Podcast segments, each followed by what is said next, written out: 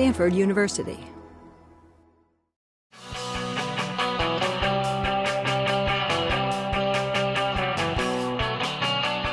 You're listening to a podcast from Stanford University's Center for the Study of Poverty and Inequality.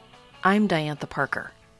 This week on the podcast, Mike Hout of UC Berkeley, who says that looking at recessions of the past can help us better understand the one we're coming through now. Hout is a sociologist and a demographer who's written a lot about economic mobility.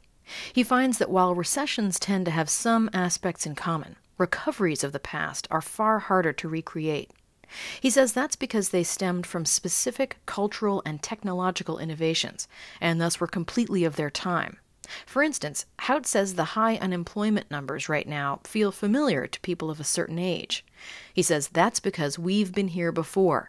The last time the country was this unemployed was almost 30 years ago, after the so called double dip recession of the early 80s that was actually two recessions one in 1980 that lasted pretty much calendar year 1980 and a second one that started 18 months later and then lasted quite a long time. It was the only other time in the post-war era when unemployment got up above 10% in 1982 after 82 hout says the country went back to work relatively quickly and that that job recovery lasted for almost a decade.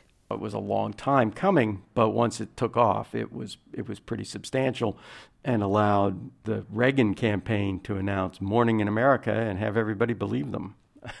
Hout says politicians and voters alike pointed to the so called Reagan tax cuts as the magic bullet. They ostensibly let the rich keep and spend more of their money, which then trickled down to the rest of us. The severity of this current downturn has some people thinking we could start a similar recovery with tax cuts again. But Hout says not so fast. He says it wasn't tax cuts, but a lesser known bit of Reaganomics that started the ball rolling, a piece of legislation that changed how housing developers could borrow money. Hout says this legislation altered rules that had existed for two generations. The savings and loan industry coming out of the Great Depression in the 1930s was tightly regulated. They had real strict limits on how much risk they could take on. And suddenly, as those limits were taken off, you saw wild speculation in land in Arizona and Nevada and big housing developments build up. And many of those savings and loans subsequently went out of business. They took on too much risk. And, uh, and, and so we had our first housing bubble that burst in 1987. And um, and so we, we don't want to emulate that policy to bring us out of this recession. We don't want to create what would be our third housing bubble since 1982. But that is how the recovery started back in the winter of 83. Hout says this housing boom is one of three 1980s phenomenons that made that recovery what it was a once in a lifetime transformation. He says the second boost to the 80s recovery came from the auto industry.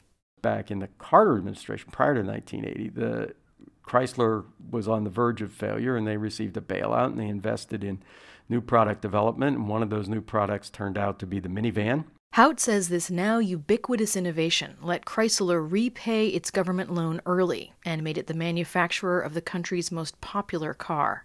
That was the time of the so called echo of the original baby boom, 1947 to 1961. Those people were in their late 20s. Some of us had already turned 30 by then. Uh, the minivan fit perfectly with the lifestyle of the late marrying uh, baby boomers. Had a couple of kids, and they traded in their uh, tie-dyed Volkswagen van for a um, you know a car seat outfitted Plymouth Voyager, and Chrysler hit that demographic sweet spot right perfectly. Hout also points to the so called multiplier effects of all this. A car needs upholstery, gas, a stereo, that's why the auto industry is so central. It's not just the the engine and the tires and the body. It's all that stuff that goes into it. All creates jobs, and and so it was a it was a substantial part of the recovery. That had nothing to do with the tax cuts.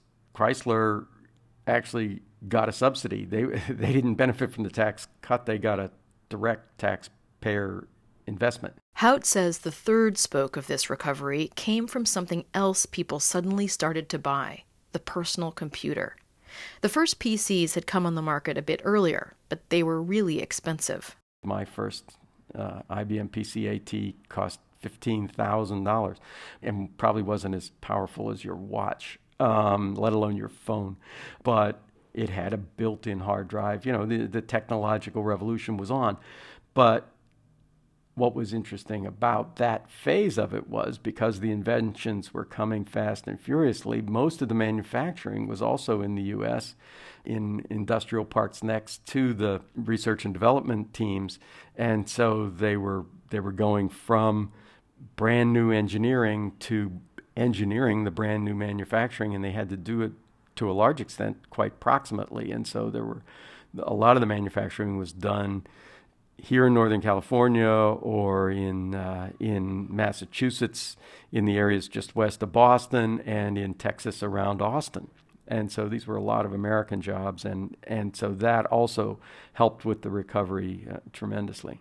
Again, Hout says, people tend not to recall that a government loan made the auto industry's contribution to the recovery possible, not the Reagan era tax cuts. He also says the tech industry has changed entirely since then the jobs there now aren't the ones that sprouted in the 80s. But Hout says, ruefully, that technology is also the reason we can analyze all this now. The data is much easier to disseminate and interpret. Back when all this was happening, he says, economists couldn't see the information in such detail. They had the monthly unemployment rate. All they knew was the unemployment rate went down, the ratio of employed people total population was going up. Ah, the recovery's on. What did we do different? Well, you know, we did that tax cut thing. And so that, that idea won the day. Hout fears political hindsight is not yet 2020. He says the Reagan tax cut idea got another chance when the so called Bush tax cuts were enacted in the early 2000s. They were also supposed to produce jobs. The trickle down theory is you give a break to the millionaires and they put the thousandaires to work. That hasn't happened. We had in 2001 a virtually jobless recovery. The downturn in the economy destroyed jobs. Four years later, um, the number of jobs in the American economy was exactly the same as it had been at the bottom of the recession. That aspect of history is regrettably looking like it's repeating itself. Hout says he expects job creation to remain very slow. He says we need more jobs, but they can't come from another 80s or 90s style housing bubble anytime soon. He hopes legislators see this and also see that repeating tax legislation of 30 years ago isn't the answer either. He says we've got to figure a unique path to recovery, one suited to the population and the economy we're dealing with today.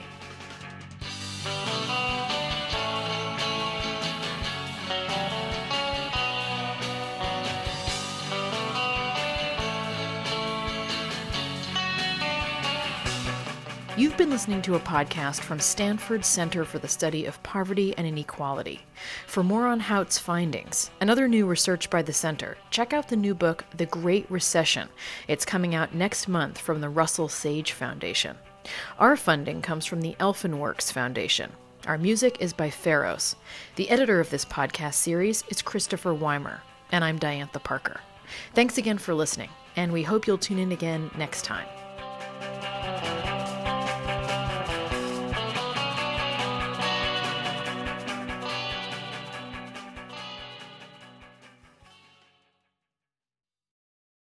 For more, please visit us at stanford.edu.